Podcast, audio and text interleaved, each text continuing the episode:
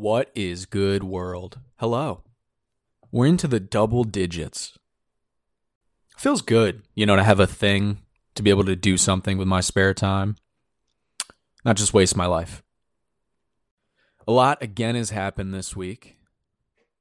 People continually are just fucking losing their minds. Baseball's back. George Floyd trial. Quavo out here, Ray Rice and bitches.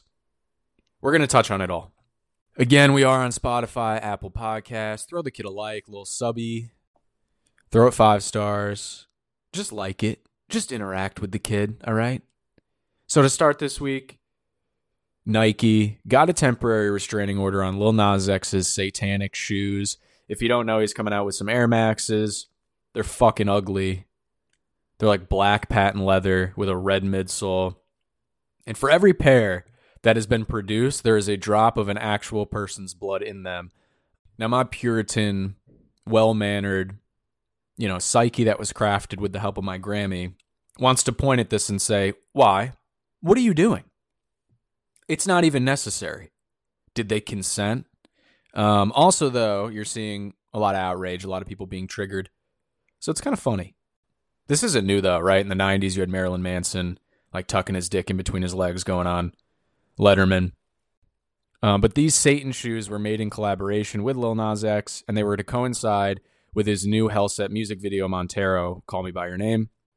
Now Nike, I don't know. Again, like bro, I'd be like, yeah, let's let's step you up here. Good job, right? Think of the kids.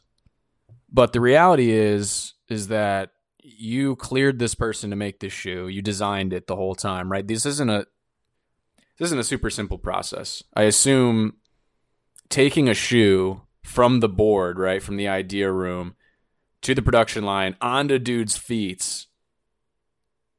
That's a long process. So at the last second, once this gets announced and you see the outrage, which is inevitable, Lil Nas X is being super edgy then they pull the plug. Now, you may be asking, Alex, how do I get my hands on these Satan shoes? And once they do come out, they will be $1,018. So that puts me out of the market immediately. Um, with summer coming up, with trips, you know, do I want to bike, jet ski? There's things that I could spend 1018 on better than some Satan shoes.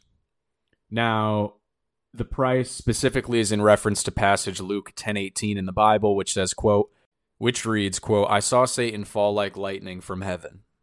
Just 666 pairs of the shoes were produced uh, and all but one pair were sold within a minute of the release. So there is that weird emo edgy you know, they want it. The demand is there. And currently, the issue appears to be with the supply.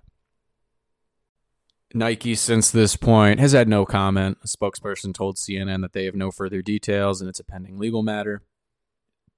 Lil Nas X, he got on the old Twitter and your boy said, quote, I feel like it's fucked up. They have so much power that they can get these specific shoes canceled. Freedom of expression has gone out the window, but that's going to change soon. I think both sides of the political aisle, if you're a creator, anyone really, you're seeing uh, kind of the closing in on freedom of expression.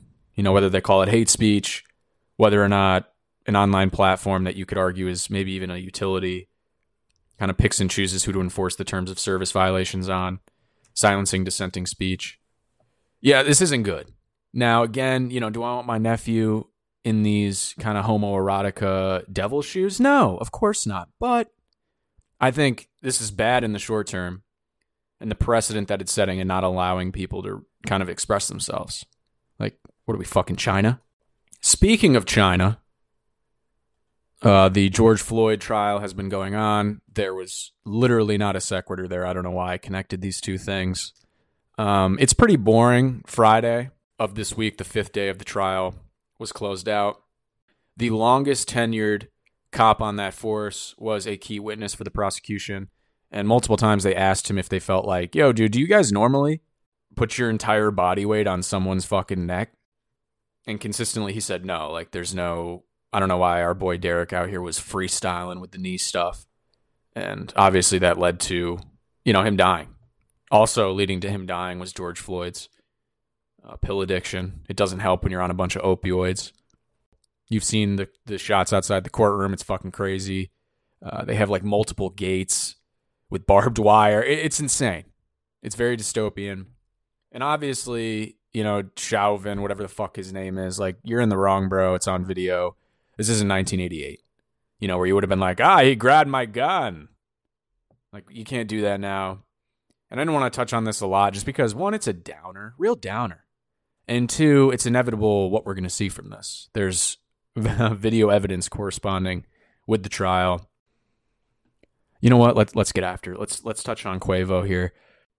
Ice trade a gang, as some of my boys would say. You know, Quavo is unceremoniously been thrust to being kind of the voice for the Migos. He's he's the most popular one. He's the one that you think of when you think of their brand and their sound.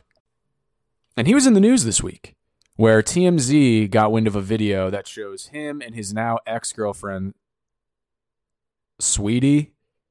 Her name is absurd. There's too many vowels. I'm going to call her Sweetie. And she's like a thought from Instagram. Um, I honestly, I don't really even think she's that cute. So Quavo, my boy here, you know, maybe maybe this is for the best, buddy. Like, yeah, she has a fatty. Yeah, she has like seven million followers. But if you go look her up on Instagram, honestly, she's not that cute. Like, there's girls that are blowing you backstage in Tennessee that probably have a similar build. Um, but this video was shown very similar to the TMZ Ray Rice video, if y'all remember that.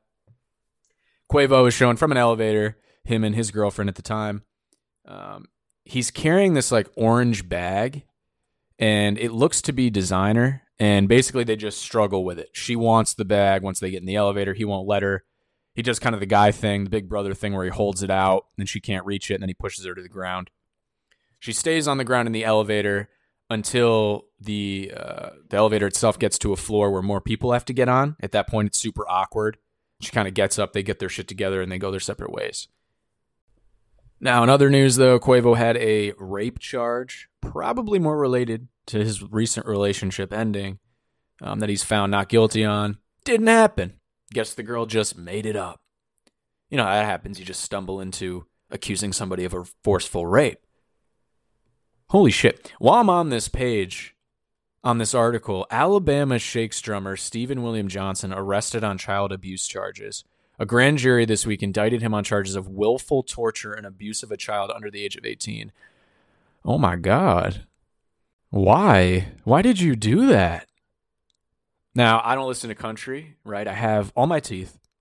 And I don't know if Alabama Shakes is a big is a big band. Maybe they are. Um, but he was arrested on multiple counts in Limestone County, Alabama.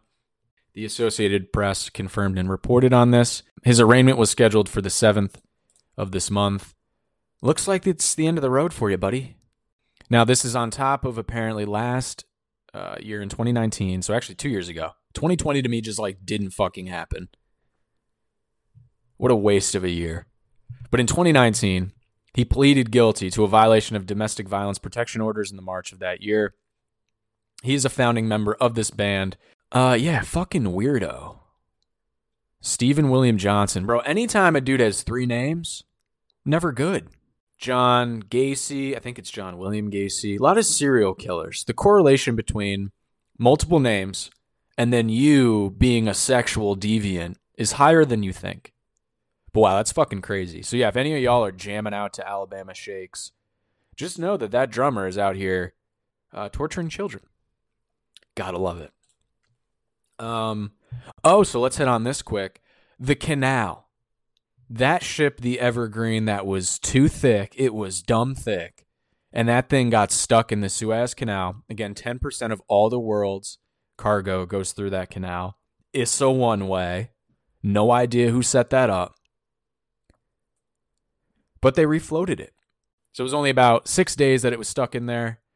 Now, the rush to get it refloated comes from the fact that every day that passed with that blockage occurring cost $10 billion in global trade each day. And fears because of this blockage actually force Syria to consider rationing oil, which would have only elevated the prices more than they already are. The teams specifically worked six days digging out the Japanese owned cargo ship. It was a quarter mile in length. Dude, the guy that has the keys to that ship, yeah, buddy, you're not getting them again. But they refloated that thing. Nothing is too thick to be refloated. Speaking of idiots, speaking of absolute dummies, if you do a gender reveal thing and it's not like, oh, hit this golf ball and it's either blue or pink, you're a douche. Like, for one, nobody cares that much. We're here for you. But in Mexico this past week, I think some of y'all have heard people have too much time on their hands with COVID. It's like, hey, I'm having a kid. Let's make this the party of the year. We've seen consistently deaths with explosions, shrapnel killing Grammy. Like, right? Is the kid that important? Probably not. But the coup de grace of retardation comes this week from Mexico. This past Monday, uh, a plane crashed into the lagoon in Cancun, killing two people inside. The plane was revealing the gender of the upcoming baby. That's so tragic. Like, oh, there's daddy. Oh, oh, oh no. Oh no. He's dead. It was pink smoke. It was a girl, if y'all are wondering. And you can hear on the video, just YouTube it. People are shouting Nina, right? Confirmation that it's a girl. And then the plane crashes. So, yeah, if you're that pretentious to put on this entire show because you're having a kid, which is the exact process as to which every single human that's ever lived ever has gotten here, you know, maybe a rogue explosion might be in the cards. You never know. All right, my dog just shit on the floor, so hold on, quick break. I'm back from my dog shitting on our oriental carpet. It's a very expensive carpet, thus, it requires a lot of attention when something like that happens. But I am back. Let's get into politics. Pretty crazy week. Donald Trump kicked off the week by saying that he and his office are uh, shoring up and moving forward with plans to create their own social media platform, which I think is fucking hilarious.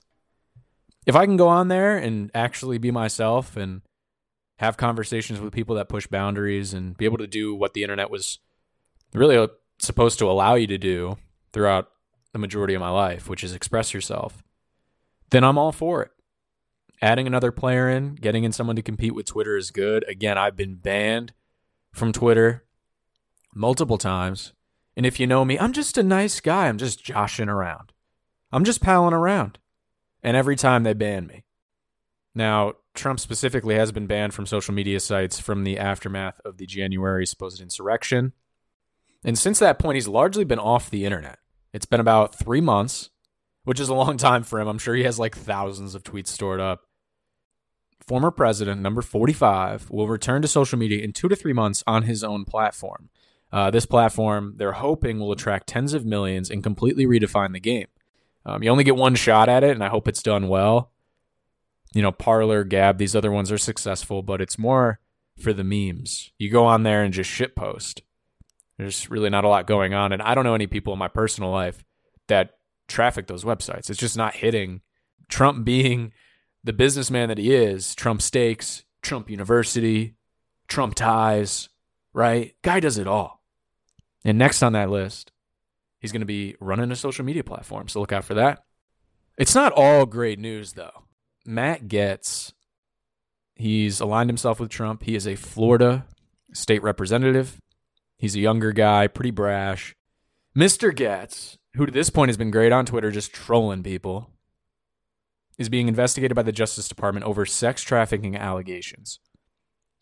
Apparently, the lawmaker sent photos and videos of nude women he said that he had slept with um, two other representatives and senators while in Washington, including while on the House floor. Uh, the sources, including two people directly shown the material, said Gaetz displayed the images of the women on his phone and talked about banging them. And one of the videos shows a naked woman with a hula hoop. And it was a point of pride. I mean, as it would, right?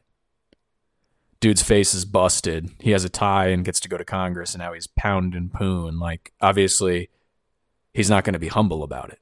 Now, there's no indication that these pictures that were shown are in connection to that Department of Justice investigation. These things are mutually exclusive currently.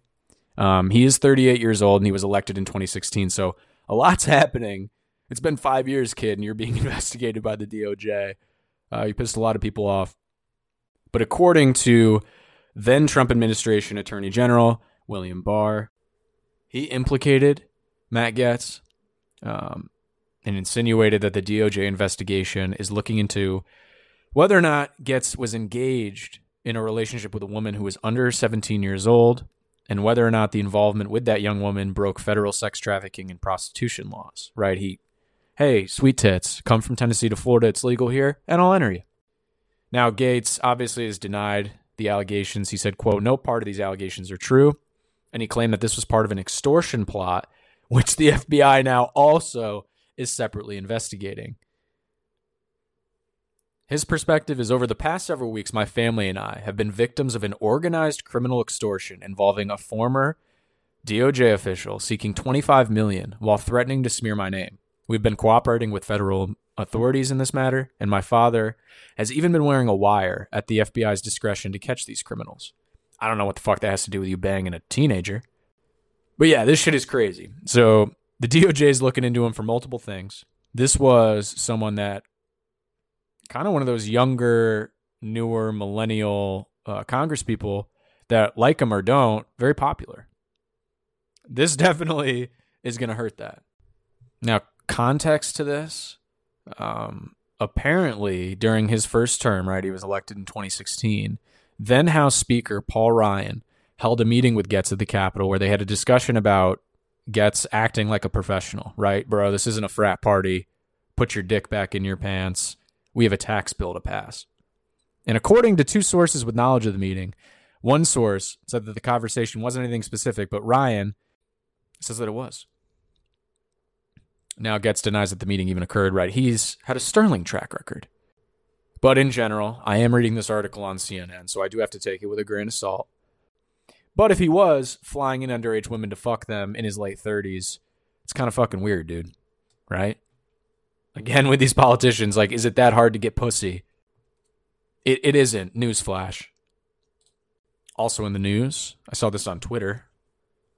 Before I was banned, that Belgium, a court orders that the country needs to end its coronavirus measures and restrictions due to an insufficient legal basis.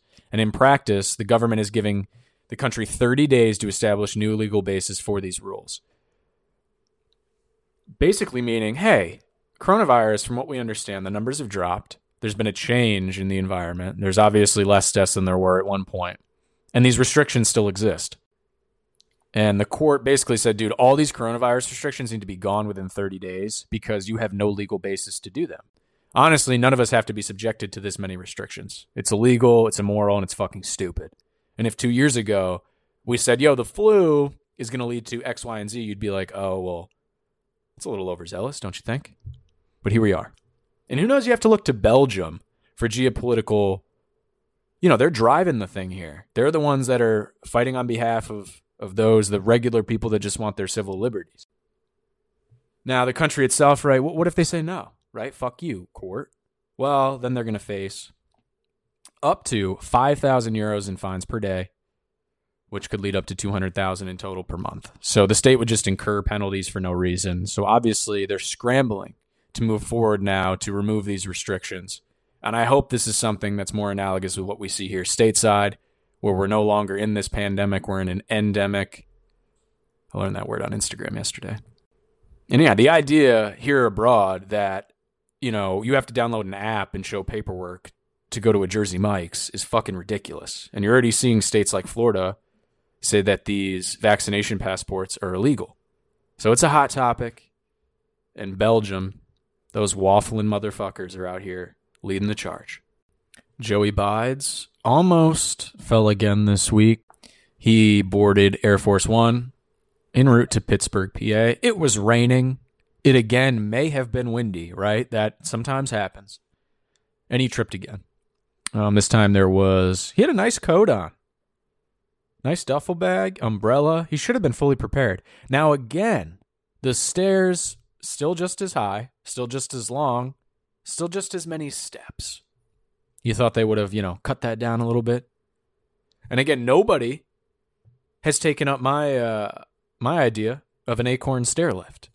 Those things are reliable, they're safe, and they're made in America. Now, my girlfriend told me that she saw something where apparently the Biden administration told journalists that they're no longer allowed to record Biden as he goes on to Air Force One and gets off. She did tell me this on the 1st of April. So I think she was trolling me. It really did piss me off, though. I, I almost pulled the car over. It's like, what are we in fucking China? Like, I don't have the right to see my president? I already think he's a hologram. He might not even be real. He's probably dead. He's been dead since like 2014. And now they don't even want us to see him. The best part, too, of this entire presidency and the, the horrible, terrifying simulation that we currently find ourselves in is that Biden's a mess, is that he does fall sometimes, and his teeth fall out, and his eye bleeds. This is the stuff that gets my vote. Not only Joe, not only Joe though, with the gaffe this week, but good old Dr. Jill Biden, his side piece, his wife, I guess the first lady. Yeah, first lady. She spoke this week in California on behalf of the Spanish community and on behalf of farmers. Now, when this speech wrapped up of Cesar Chavez at the National Chavez Center, okay, he has a phrase, si se puede. In the phrase, it means, like in English, it means yes, we can. Now, she completely Karened this situation. At the end of this speech, she said, quote, Cesar Chavez understood that no matter the obstacles, when people come together, united in a cause, anything is possible. Yes, we can. Si se puede. Or whatever the fuck. I can't even say it. I'm too white to say it. So the idea that this milk toast soccer mom from Delaware in her 70s is going to be able to properly say it, not going to bet on that either. It just goes to show you, like, if you're a Karen and you're trying to be woke and you're trying to capitulate to people that you don't self identify with or have zero experiences with, maybe don't parrot very uh, near and dear and personal sayings that championed like thousands of countless um, farm workers and, and people that came together when they were actually oppressed. Like, you're, you're just grifting it, bumbling over the syllables to a Spanish saying at the National Chavez Center. I think people can see through this. I think now that we're five, six years into this retarded woke world, I think things like this are going to become more obvious. The pandering.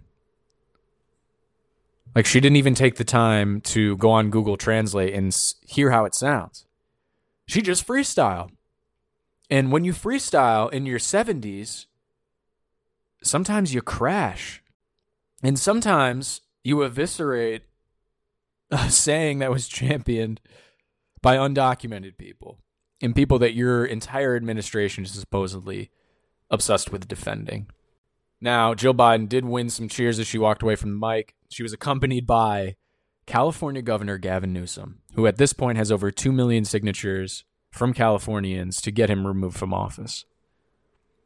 So, yeah, they're a match made in heaven. I also don't hear a lot of people saying you have to present your ID when you get vaccinated. Is that racist now? Apparently it's not. But moving off that, boys, tons going on in the world of sports. There goes half my audience. But if you're sticking with me to this point, I love you. Shouts out my boy Zach. He got engaged. I owe you an edible arrangement. Just let me know if you want it. If you want that thang dipped in chocolate, you know what I'm saying? But to start, pro days have been going on this week. A lot of the more important ones Ohio State, Florida, a lot of the prospects that people are actually interested in, not Wisconsin Whitewater. Like, bro, you're not going to the league. All right? Like, you're not.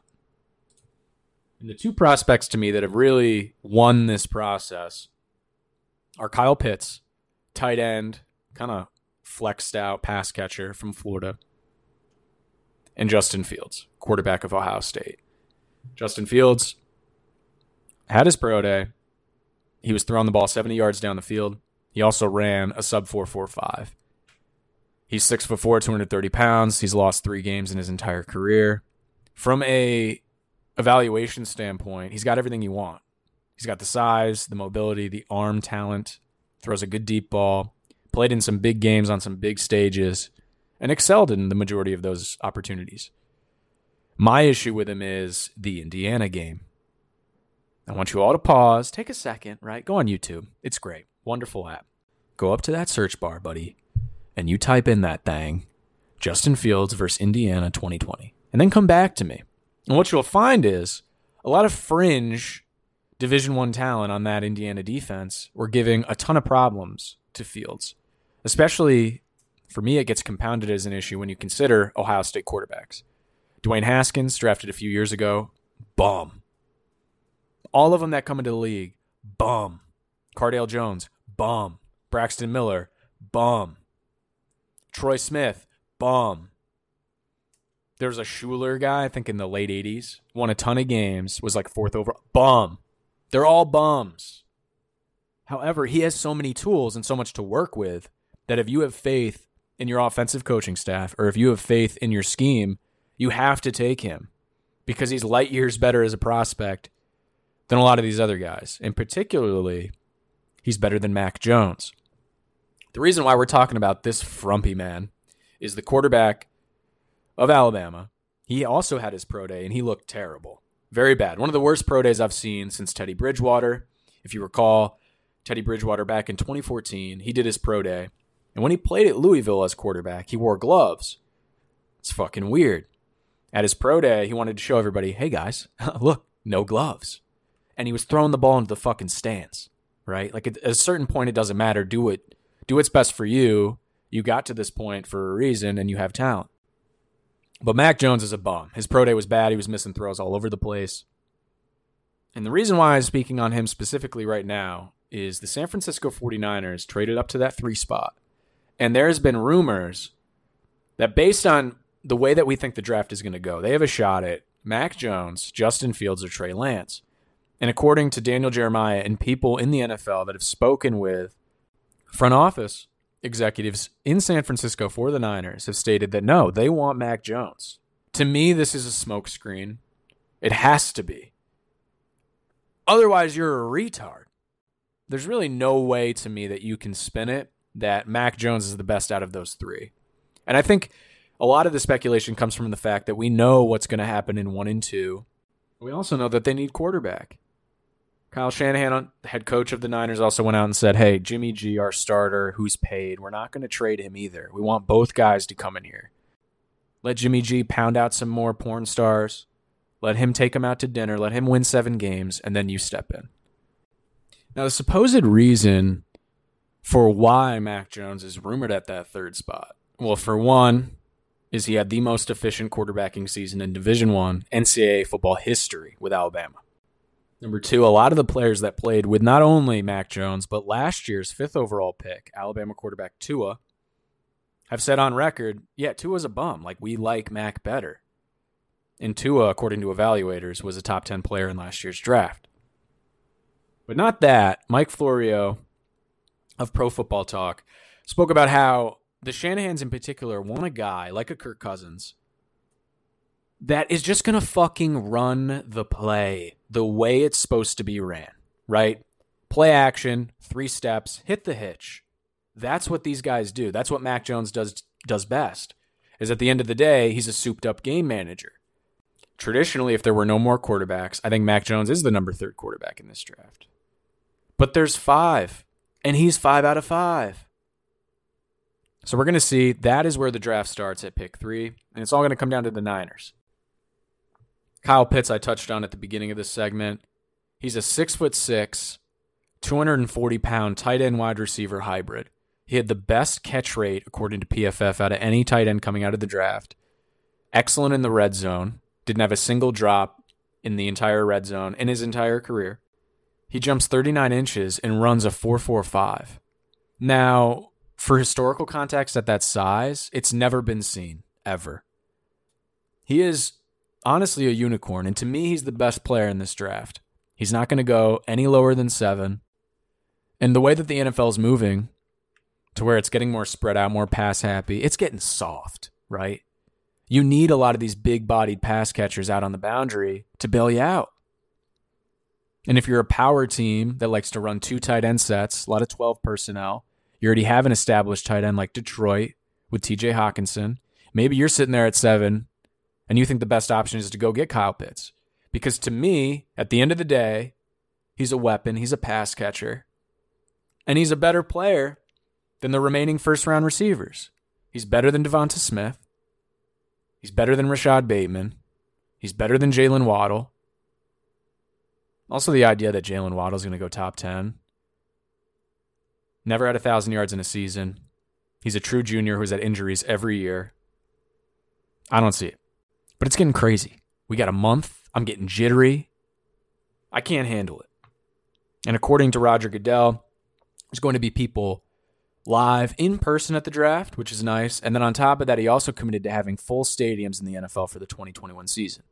So you will see me being belligerent, probably fistfighting your uncle at a Rams game. Look out for it.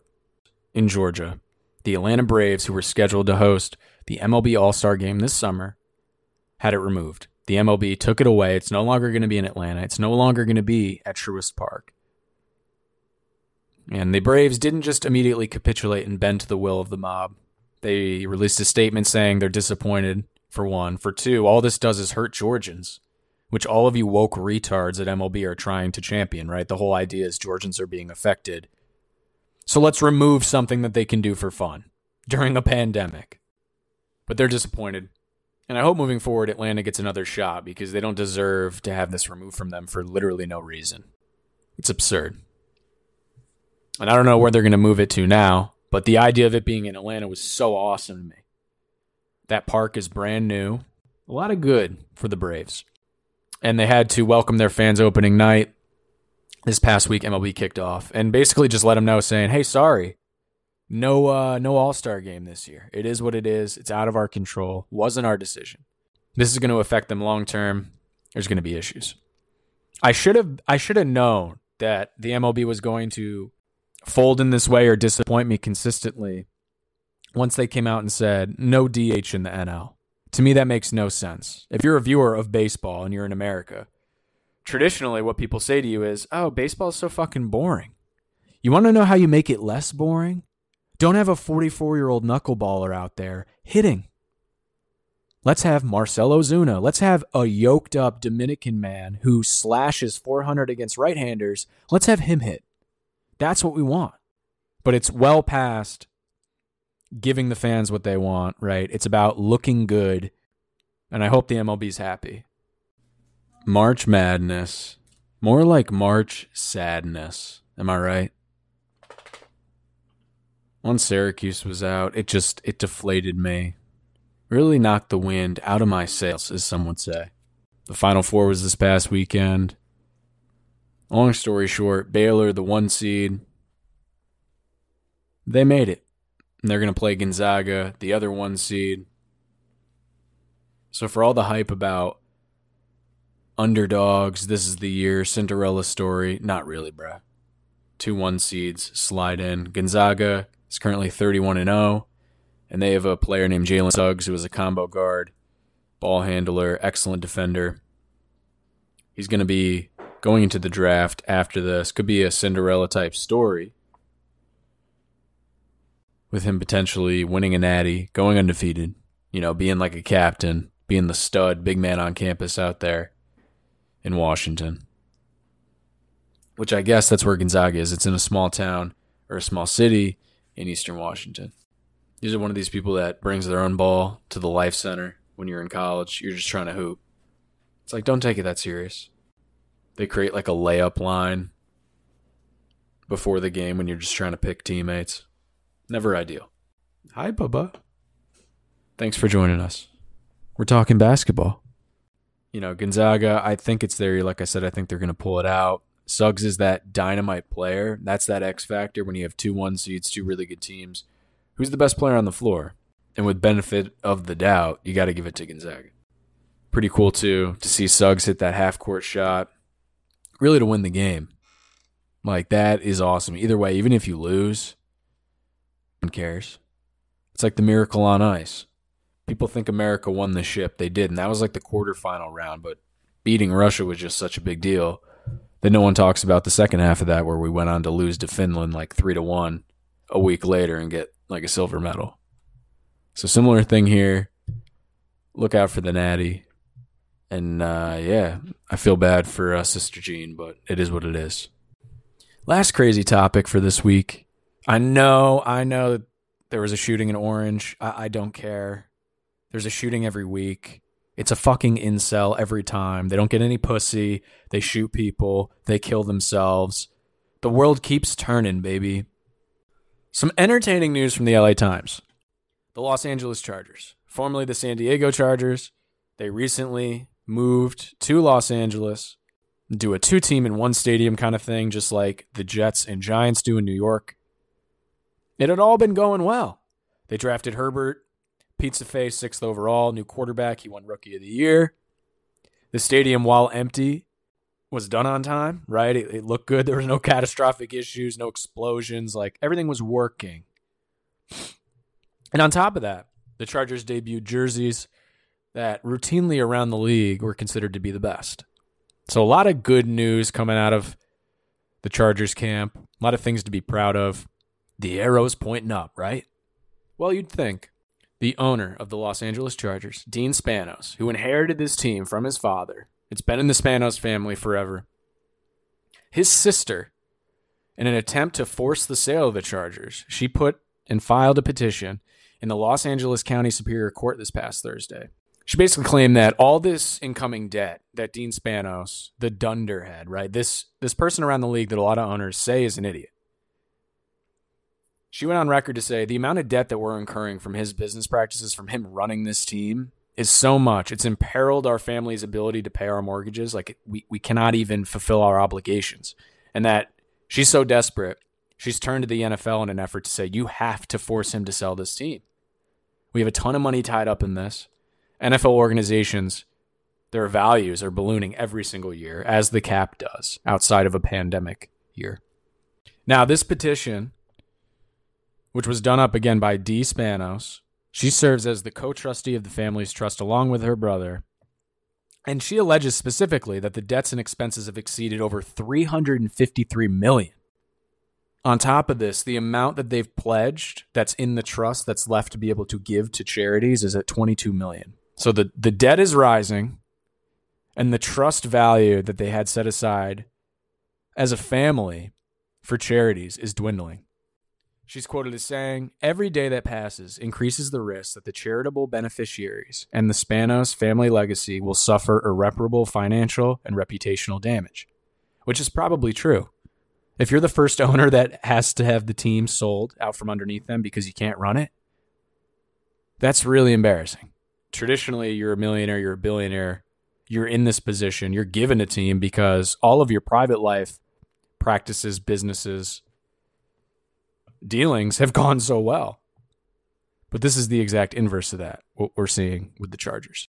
Apparently, the largest issue comes from the fact that when the Chargers moved to Los Angeles, they paid a $650 million relocation fee to basically say, from the NFL's perspective, like it's good for us overall, it's good for your business. We understand though that San Diego now fucking hates us and this is going to hurt your team in the short term. And because of this, because we have to save face with these fans, again, San Diego isn't a small market, it's a massive market.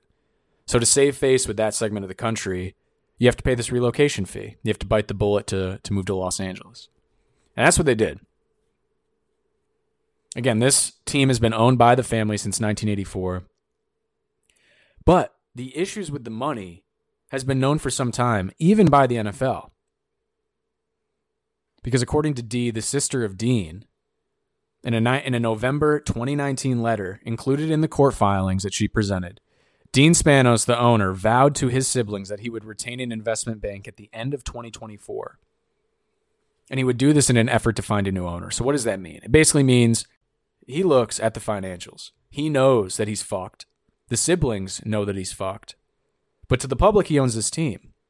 So, what he told them was hey, we're going to do the move. We're going to incur this debt, but I'm going to set up this bank, get all my ducks in a row so that at 2024, there'll be someone else, right? We can we can move on with our lives. We can continue to give to the charities what we promised. Put a good name out there for the Spanos family moving forward. However, the sister's like, bro, we're not waiting till 2024, kid. It's too dire. The sister has said in court that she has attempted numerous times and numerous ways to resolve the dispute, but Dean refuses to consider the sale. And in the meantime, he, con- he continues to borrow more and more and to force the charities and beneficiaries to wait. Compounding with this, Dean has failed to present any plan to address the trust's bleak financial picture. Because there is no other plan, than the one urged by his sister to sell the team. Dean just simply refuses to acknowledge it and discuss it. His overall plan on getting the Chargers out of this situation is hope. And we know hope does a lot, right? I hoped that I'd be a millionaire at this point. And what do you know, boys? It happened. I don't know, though, right? As the sister, it's like, why don't you just push him out? The family patriarch, Alex Spanos, had four kids and he originally purchased the majority interest of the San Diego Chargers at the time, 40 years ago, for 40 million. This past year, Forbes appraised the Chargers at 2.6 billion. So on paper, they're looking good. He's borrowing against these loans from other banks to pay back the bank that he originally owed from.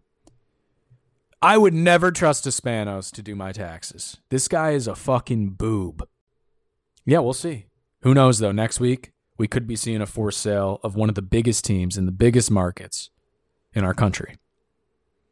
The char- poor Chargers fans, man, y'all really can't have anything. Oh, my back hurts, bro. I've been sitting here for a while. I've been grinding out. I do love you.